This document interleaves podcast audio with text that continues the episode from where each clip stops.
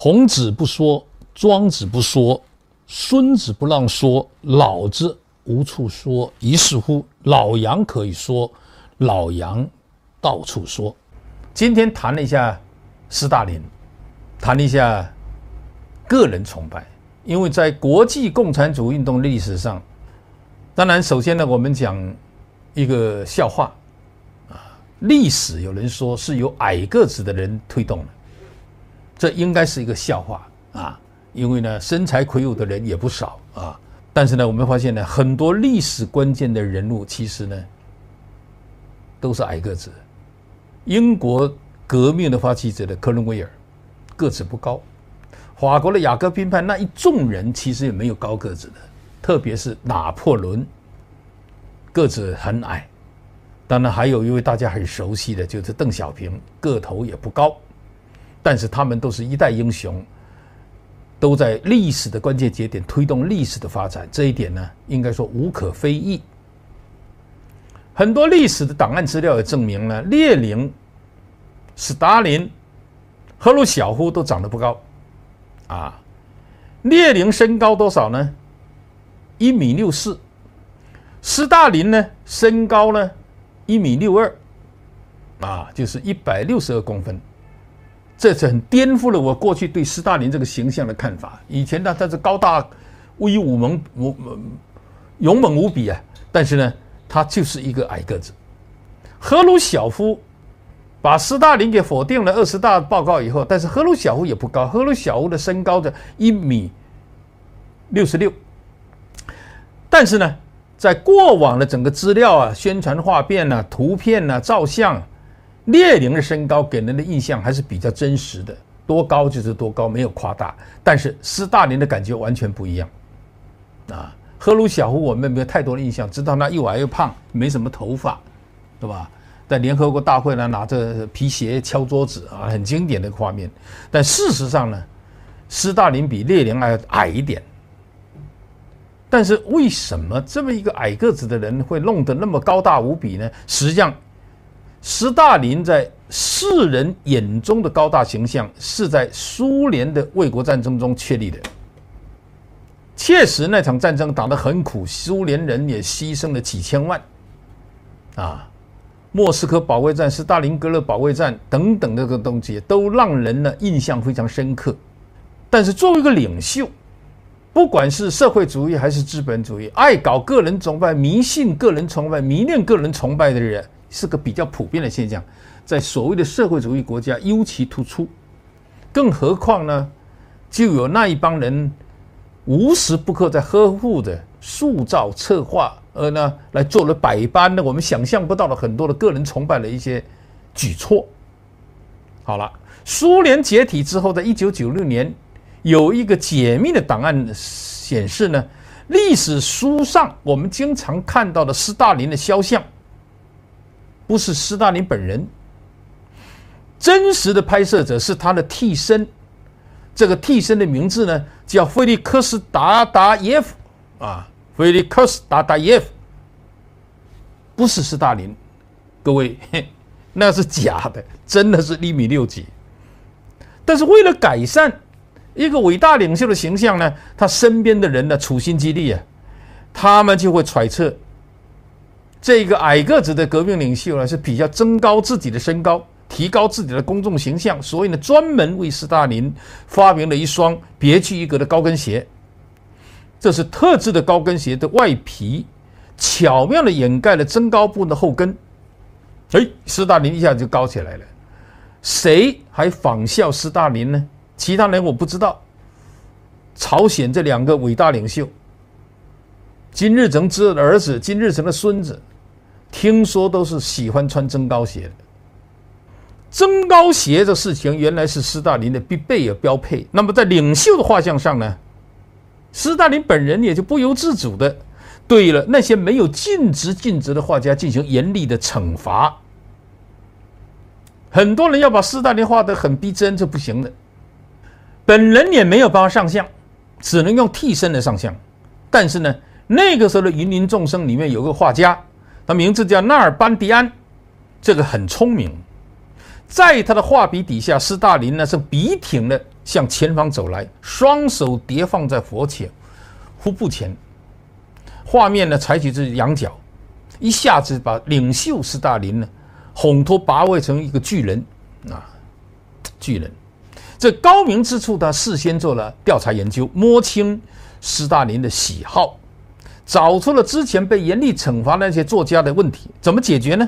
剧作家马耶科夫斯基给他一个指点，说画家必须像鸭子望阳台似的看他要画的对象，哈哈哈，鸭子仰视阳台看那个对象。那所以呢，这个仰角呢，这个画斯大林非常满意。于是乎，当年的苏联每一个国家机关、每一个政权单位都挂上了这幅画的复制品，甚至理发店呢。还有这个桑拿浴的地方都挂，于是呢，这一下子斯大林就变得非常高大了。但是斯大林的真实的形象是怎么样？一九三五年，有个法国作家，大家很熟悉的罗曼·罗兰，他在克里姆林宫呢就见到了斯大林。当天他的日记是这么写的：斯大林不像画像上的形象，他既不是高个子。也不是矮胖子，相对来说，他身材矮小，而且很瘦。哈哈哈，这个事情呢，也是颠覆了我们以前呢从画像上去看斯大林的这么印象。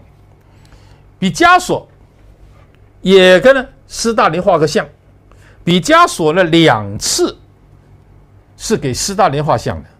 第一次是一九四九年，也就是斯大林七十寿辰的时候，法共中央专门派人请毕加索为斯大林做了一幅肖像画祝寿。他很认真的说，他不熟悉斯大林的面部特征，于是呢，三两笔画了一只举着酒杯的手，上面写“祝你健康”，极为聪明的毕加索，不画人的正面形象，画一只手端着酒杯，知道斯大林喜欢喝点。第二次是一九五三年，法共中央委员阿拉贡看到了毕加索的画像，在斯大林的前额上特地加了一束头发，然后就严词批评这一位也是共产党员的毕加索，跟斯大林那个伟大、光荣、正确的形象相去甚远。好在那个时候斯大林已经挂掉了，因为是在挂掉悼念斯大林的画的像，所以斯大林本人是看不到了。不然的话，毕加索至少要被开除出党，啊，学习班那就不用说了。在斯大林当政的时候，个人崇拜如火如荼啊。有一次，斯大林的《真理报》发表了一篇文章，其中有一个字句让人很费解，但是当时的。苏共中央宣传部或《真理报》的总编辑的等等的东西，有的领袖是不会错的，所以领袖的文章也不会错的，一定是我们这些人的学习不到位啊，绝对不忠诚，忠诚不绝对啊，没有细心领会到领袖这一个字句的精髓，于是乎这帮文人开始组织引经据典，费了老半天的劲，写了很多呢解读文章、分析、推敲、演绎。连斯大林看了这些文章都感到很好笑，忍不住批示：“纯属笔误，笨蛋。”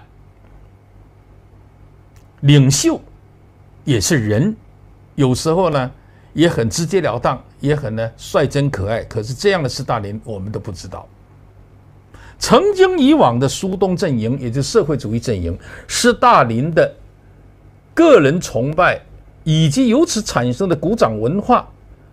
真的是带了一个坏头，所以这个鼓掌文化跟广场文化一样，在整个共产主义阵营里面呢，这个社会主义国家里面是流行甚远。